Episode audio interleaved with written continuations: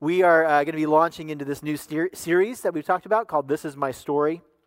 Uh, as we get started, I, I was kind of thinking about this question this week.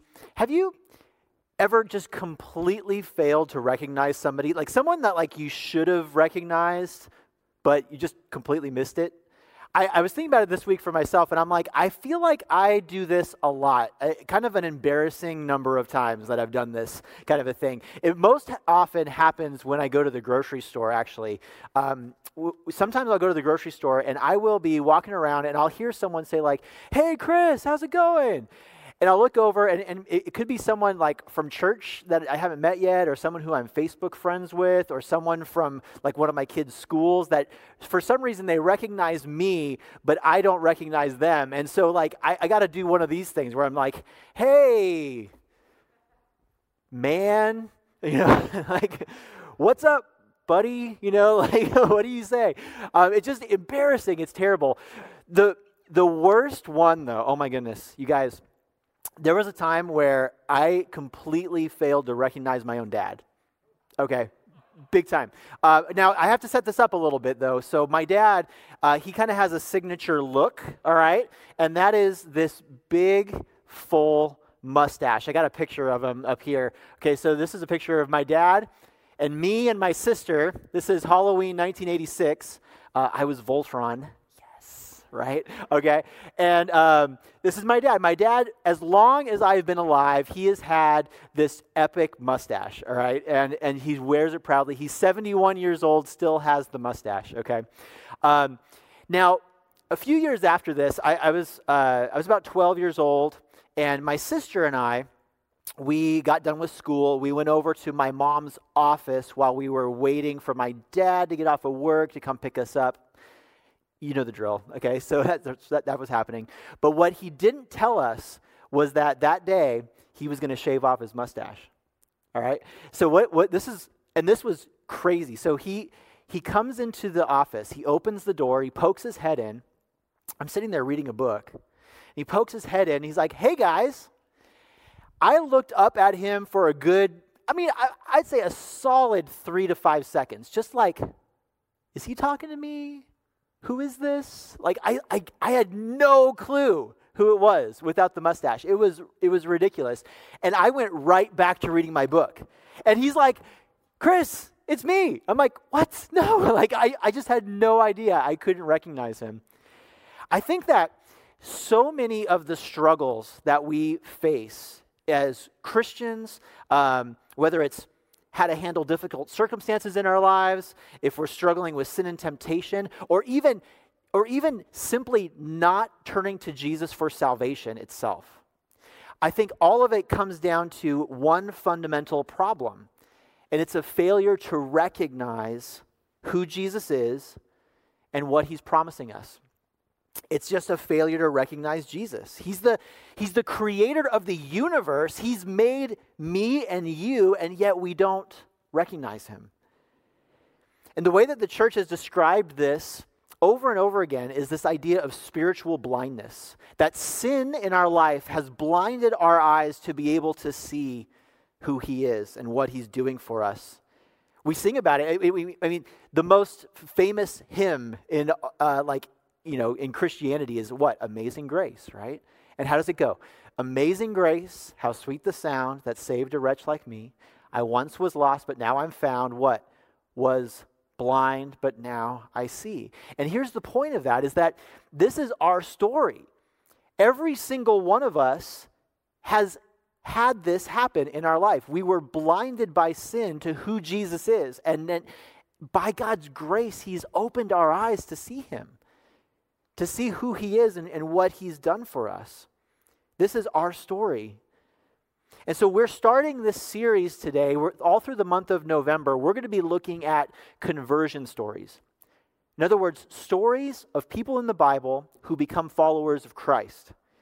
And in these stories, we're not going to see how great these people are. We're not going to see how amazing their faith is or how wonderfully like good they are and righteous and all that sort of stuff. We're going to actually see how good God is in the midst of this.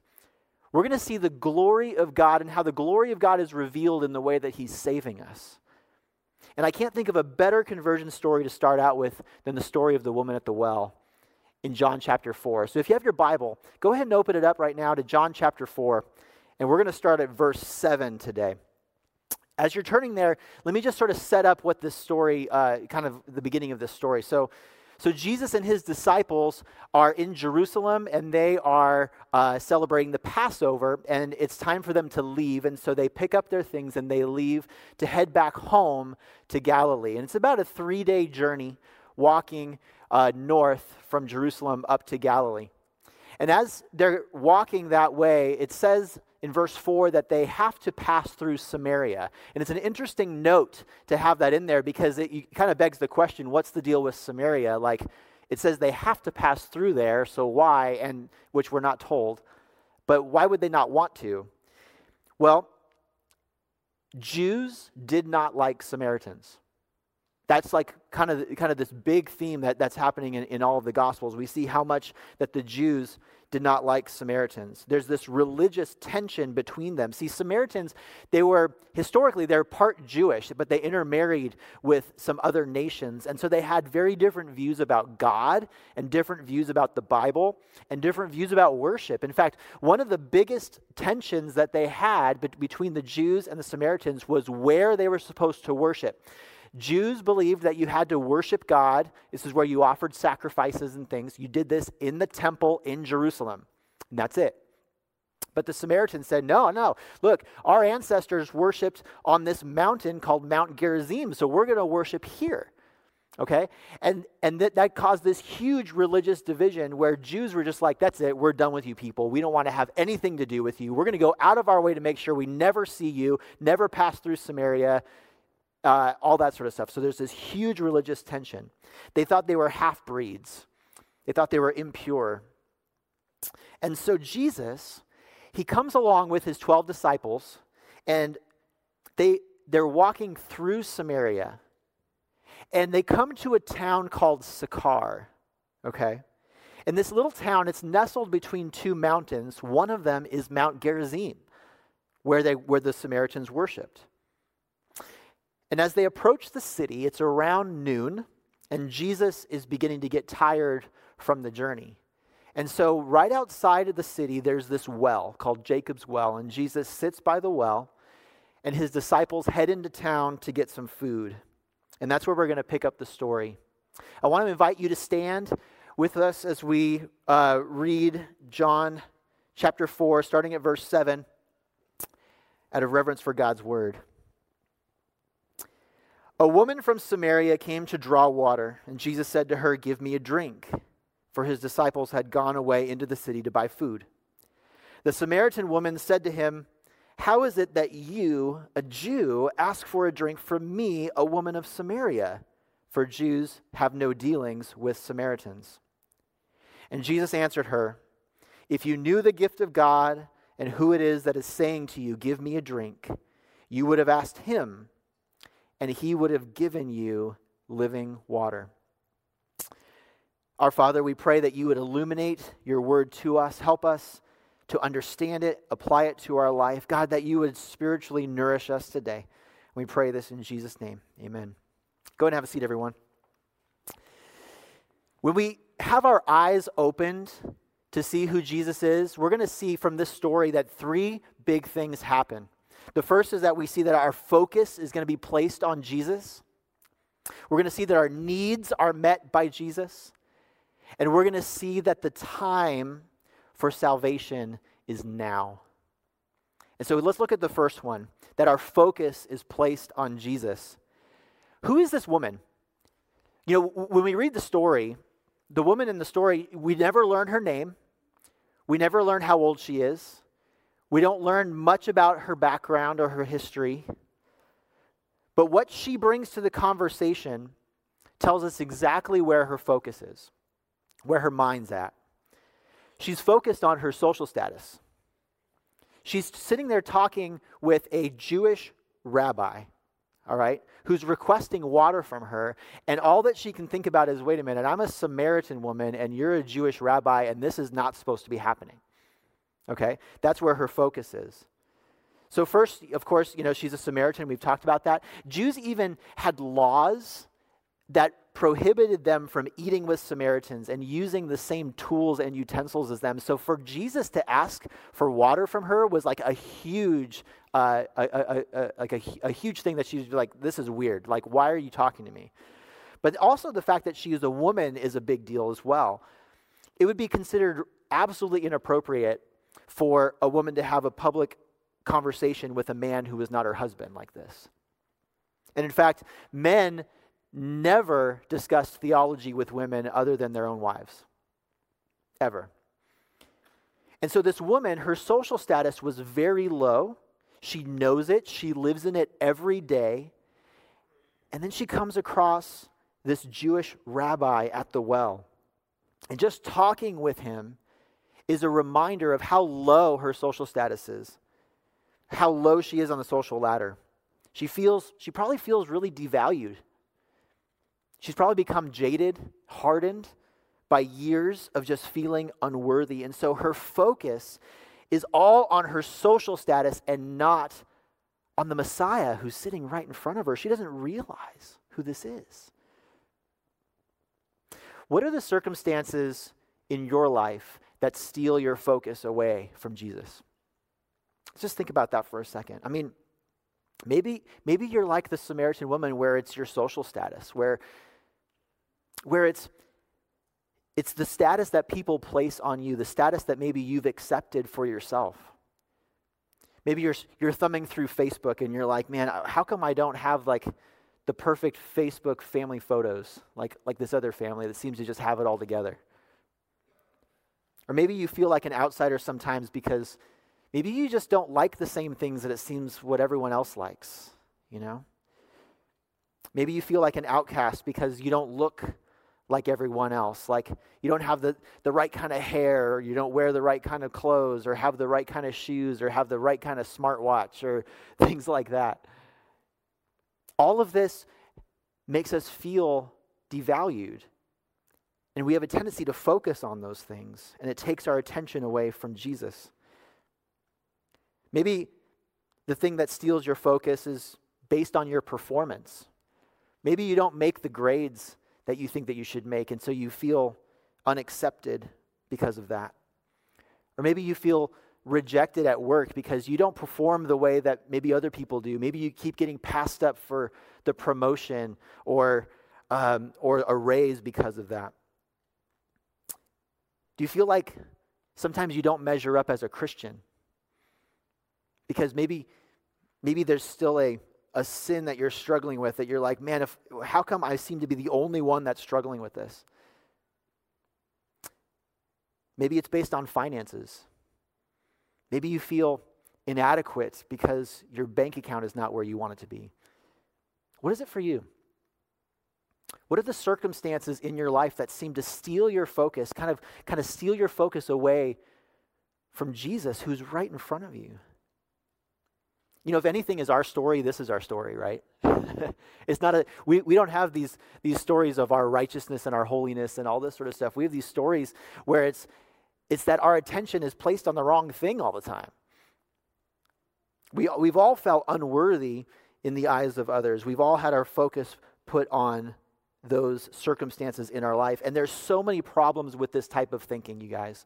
So many problems with it. But the biggest thing, the biggest problem is that it's selfish, it's self focused. It's that our, our whole life we, we, we, we focus so much on these circumstances, and all that it is is just looking inward at ourself continually.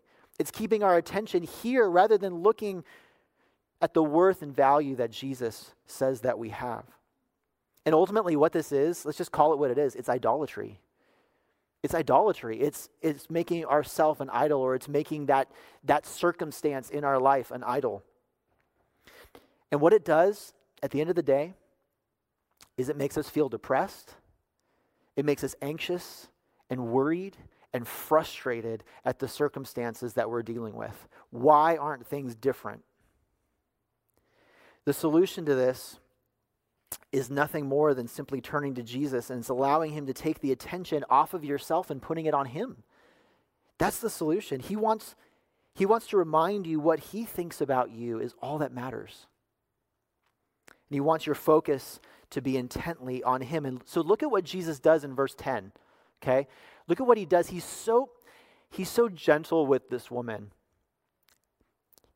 He says in verse 10, Jesus answered her, "If you knew the gift of God, and who it is that's saying to you, Give me a drink, you would have asked him, and he would have given you living water.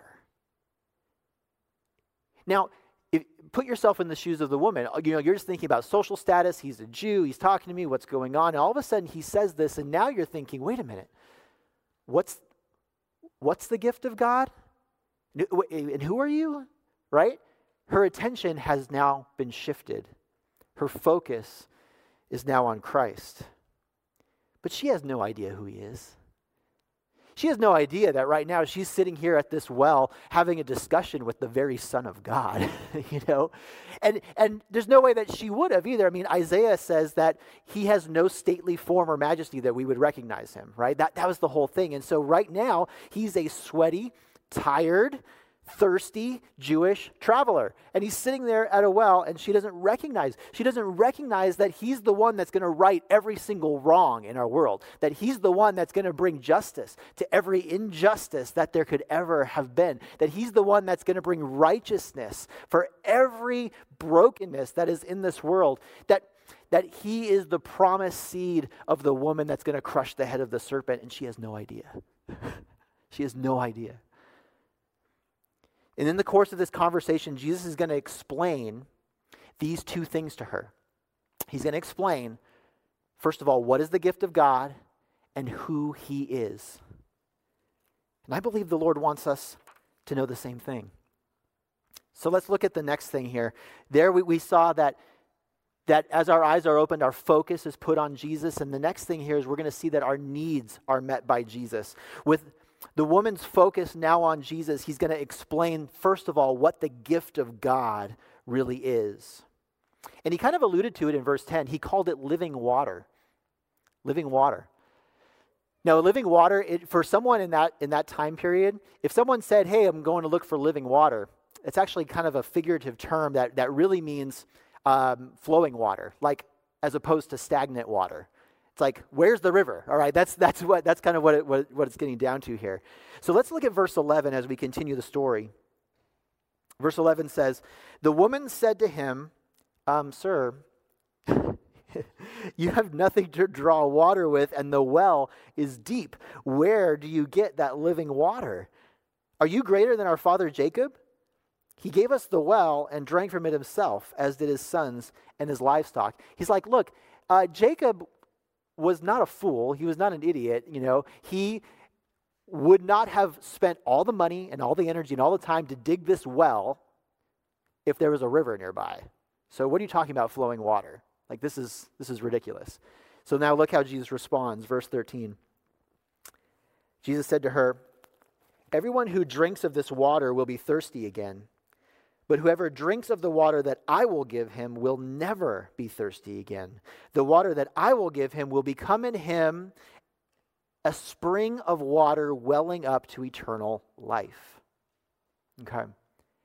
And so she recognizes how important this, this well is, first of all.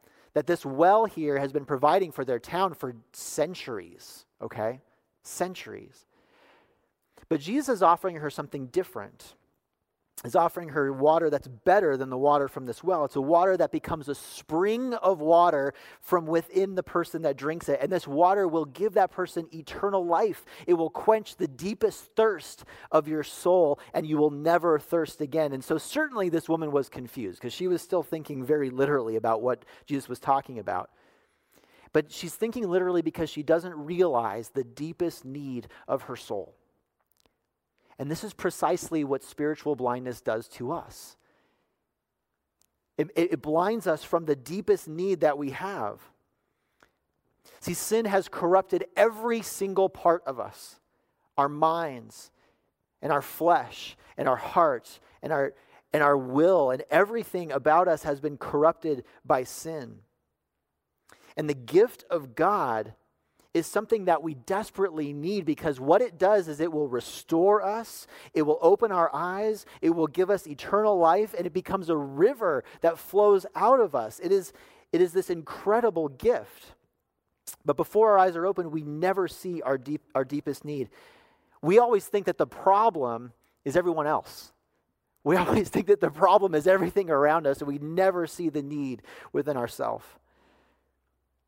And so, when the sovereign creator of the universe offers that solution, offers that living water to us, when he does this, we reject it. We reject it, and we try to run and find other things to fill that void in our life. It's like, God, I don't need you, I got this. Right? We say that all the time. Jeremiah 2:13 is such an amazing passage that ties into this so well. L- listen to this. This is God. He's speaking to us. He says, "For my people have committed two evils." Listen to this. They have forsaken me, the fountain of living waters. Is what he says. And the second thing is, and hewed out cisterns for themselves, broken cisterns that can hold no water. Again, this is our story. This is our story. Our story is that we, because of our spiritual blindness, we continually forsake the living God, the fountain of living waters, the one that can actually give us restoration. And what do we do? We turn to broken cisterns, we turn to all these other things and try to fill that void in our life. And it just never satisfies. Well, Jesus is going to help the Samaritan woman realize her deepest need, her need for living water. And to do this, what he's going to do is he's going to reveal to her the things that she's been turning to, the broken cisterns in her life. Look at the next passage here, verse 15, and look at this interchange that takes place between them. The woman said to him, Sir, give me this water so that I will not be thirsty or have to come here to draw water.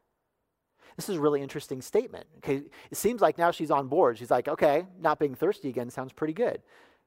But she has this second little thing in here where she says that she doesn't want to come here to draw water anymore. Why is that? Let's keep reading. Jesus said to her, Go, call your husband and come here. The woman answered him, I have no husband. And Jesus said to her, You are right in saying, I have no husband. For you have had five husbands, and the one you now have is not your husband. What you have said is true. What Jesus has done here is he's revealed what she's been running to. She's been running to men, to relationships, in order to fill this void in her life, this feeling of unworthiness, so that she could f- try to find love and restoration and hope in a relationship with a man. And she's been doing this so much that what's happened is that now she has become, I mean, for lack of a better word, kind of the harlot of the town. And so she doesn't come to the well in the morning when all the other women come to the well to get water for the rest of the day. She's here at noon. And she's there because she's wanting to avoid all of the looks, all of the, the snickers, the, the gossip, and the discussion around who she is from all of the other women in town. See, here's what's going on. Look, she thought that she was going to find restoration and peace and hope through running to all of these other things. And all that it did was it brought shame to her life. It didn't work. And so, the deepest need in her life is that she needs to be freed from her sin and her shame.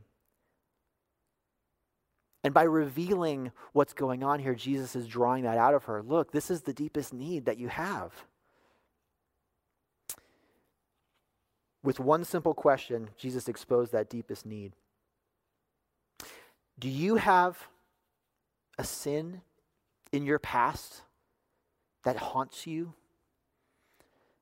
Something that maybe is just a constant reminder of that guilt and shame.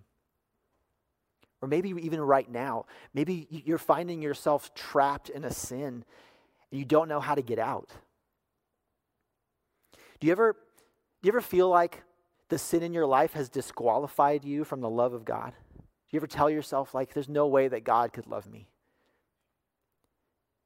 What Jesus wants you to know this morning is that He has the solution to your guilt and shame, and that you don't have to run to anything else anymore.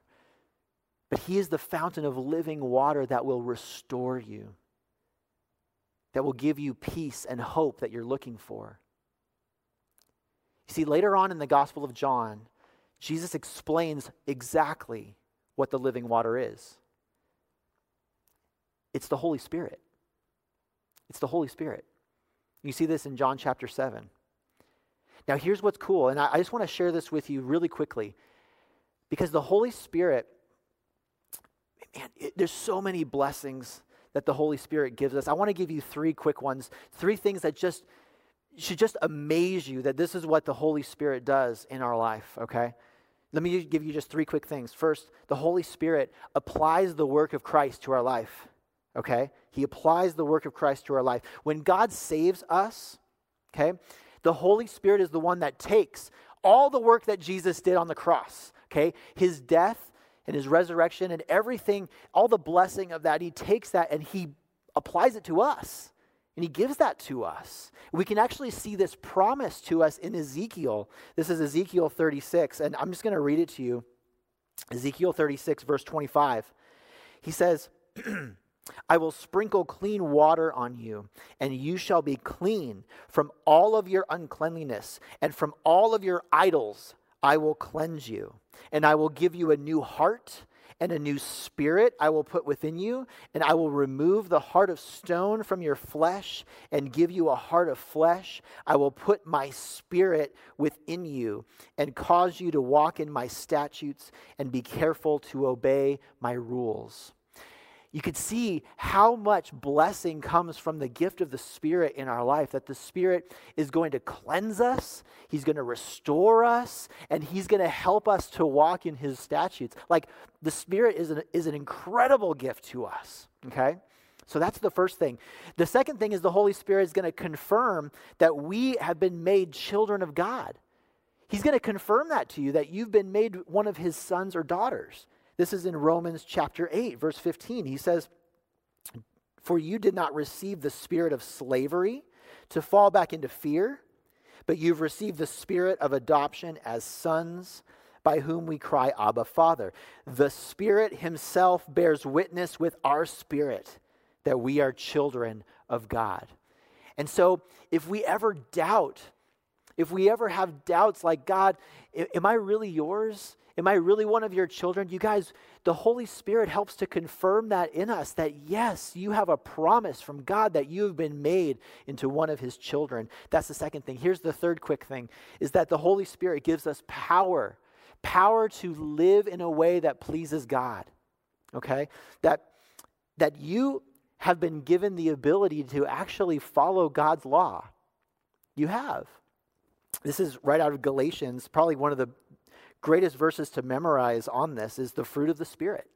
Galatians chapter 5, verse 22. That the fruit, in other words, what comes forth from us when we have the Spirit inside of us, is, is all of these things. He says the fruit of the Spirit is love and joy and peace and patience and kindness and goodness and faithfulness and gentleness and self control. Against such things there is no law, right? And so, look, if, we're struggling with sin and we want to live a life that is pleasing to God, the Spirit is there to help us with that. Actually, gives us the ability to do it. He is the living water, He's the answer to the deepest need of our soul. Does that make sense? That makes sense? What a blessing the Holy Spirit is to us. And so we see here that as our eyes are open to recognize Jesus, that our focus is placed on Jesus, that our needs are met by Jesus. And the last one is that we see that the time for salvation is now. See, the Samaritan woman, she is absolutely floored about what Jesus has done. Okay? Jesus has just told her everything, all of her like deepest, darkest sin. Okay? And she's mind boggled by this. Um, we know this because later on, what happens is, is she ends up telling the whole town, come and meet the man who told me everything that I've ever done. Okay? so, like, she's floored by this. But her immediate response seems very strange. She, she kind of changes the subject. Look at verse 19. Look at verse 19 here. So, she says, The woman said to him, Sir, I, I perceive that you're a prophet. Okay, yeah. uh, makes sense. Verse 20 now, our fathers worshiped on this mountain, our ancestors, they worshiped on this mountain. But you, you Jews, say that in Jerusalem is the place where people ought to worship. Okay, so she's drawing back to the question of this whole worship issue between the Samaritans and the Jews. It's like, okay, you're a prophet, you're Jewish, tell me, tell me who's right. Who's the right one? And I love that she never actually asks a question. Jesus just jumps right in here. okay, verse 21. Jesus said to her, Woman, believe me, the hour is coming when neither on this mountain nor in Jerusalem will you worship the Father. You worship what you do not know, but we worship what we know, for salvation is from the Jews. But the hour is coming and is now here when the true worshipers will worship the Father in spirit and truth. For the Father is seeking such people to worship him. God is spirit, and those who worship him must worship in spirit and truth. The woman said to him, I know that Messiah is coming, he who is called Christ. And when he comes, he will tell us all things. And Jesus said to her, I who speak to you am he. Now, okay, there are so many things we could say about this passage. This passage has so much in there. We could talk about the nature of God, being spirit and not having a body. We could talk about worship and what does worship in spirit and truth look like. But I want to focus our attention on one even bigger thing that Jesus is getting to here. And this is a, a, an issue of time. Because twice in his statement, he says, The time is coming, the hour is coming. The hour is coming when this whole debate about worship is going to end. This whole debate about whether we worship in Jerusalem or up on the mountain is going to end. Why? Because here's what's going on the worship that's happening in Jerusalem, where they're making these sacrifices, these animals, where day after day they have to kill goats and rams and bulls and all this blood goes everywhere. If you ever read Leviticus, oh my goodness, like there's just blood everywhere. Um, okay, so that that's that's all good. That's what God has told them to do. But all of that is just a shadow, it's just a, a picture of a reality that's coming.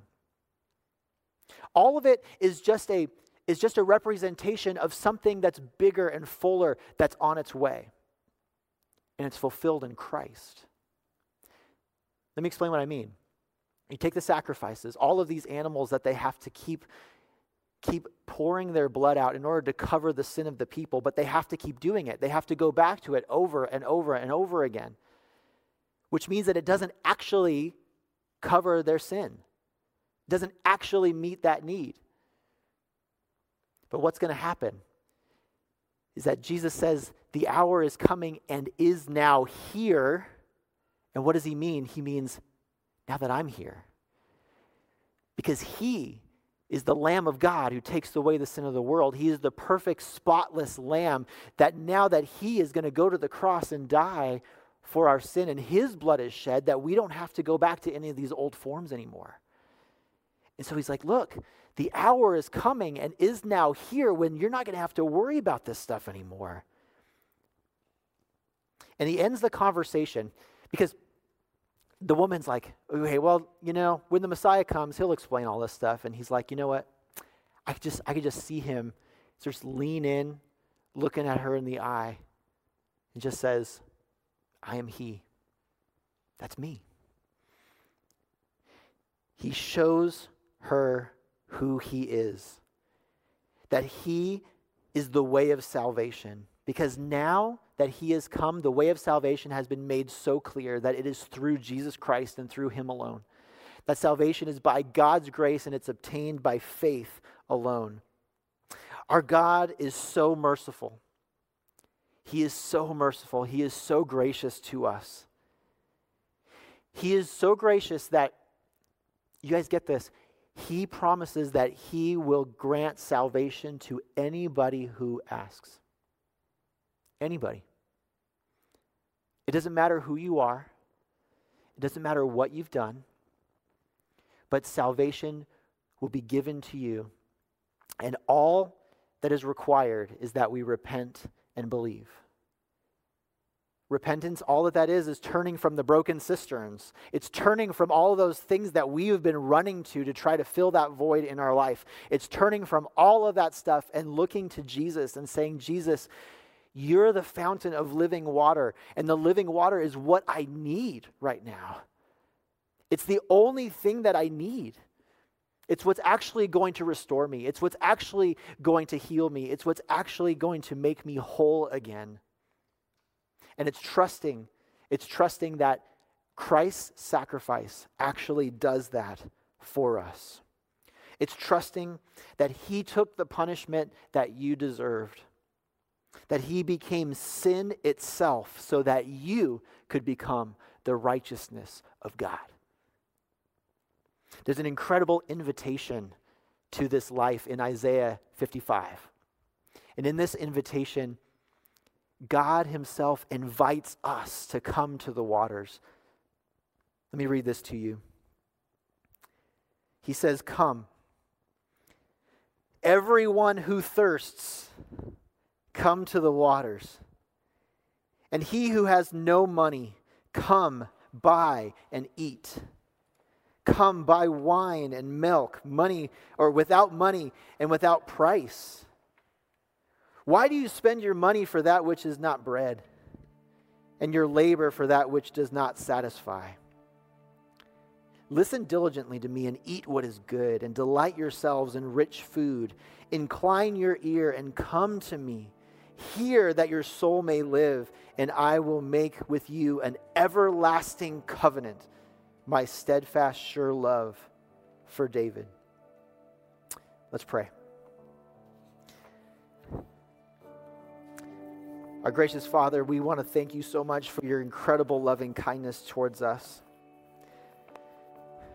God, we are blind. So often we are we realize the blindness that we have that God that we can't even see you without you helping us to open our eyes to see you. But when you do open our eyes and we get to see you, God, that we can see how much we need you how much we are just so desperate for your living water. That you would come in and restore us and heal us and make us whole again. And so, God, I want to. I want to pray for anyone who is in this room, anyone who's watching online, who, who maybe right now has never taken that step, who's never, who's never accepted that gift that you've that you've offered to them, who's never gone to the living waters and is still running to other things. And Lord, I pray right now, God, that you would that you would soften their heart, that you would open their eyes, and that you would move in their life in such a way where they would that they would be healed and restored, that they would receive the living water from you now that you would heal them, God. For those of us who have been there before, too, God, we, we know that we are Christians. We know that, that, we're, that we're counted among your children. But for one reason or another, we keep running back to the old cisterns. We keep running back to these things that don't satisfy us. And Father, we pray for, for help from your Spirit that your Holy Spirit would, would renew us, that your Holy Spirit would give us power to combat the sin in our life, that your Holy Spirit would draw us back to you and your living water. Regenerate us and renew us, Lord, because you are all we need. We thank you, Lord, for your gift of grace. We pray this in Jesus' name. Amen.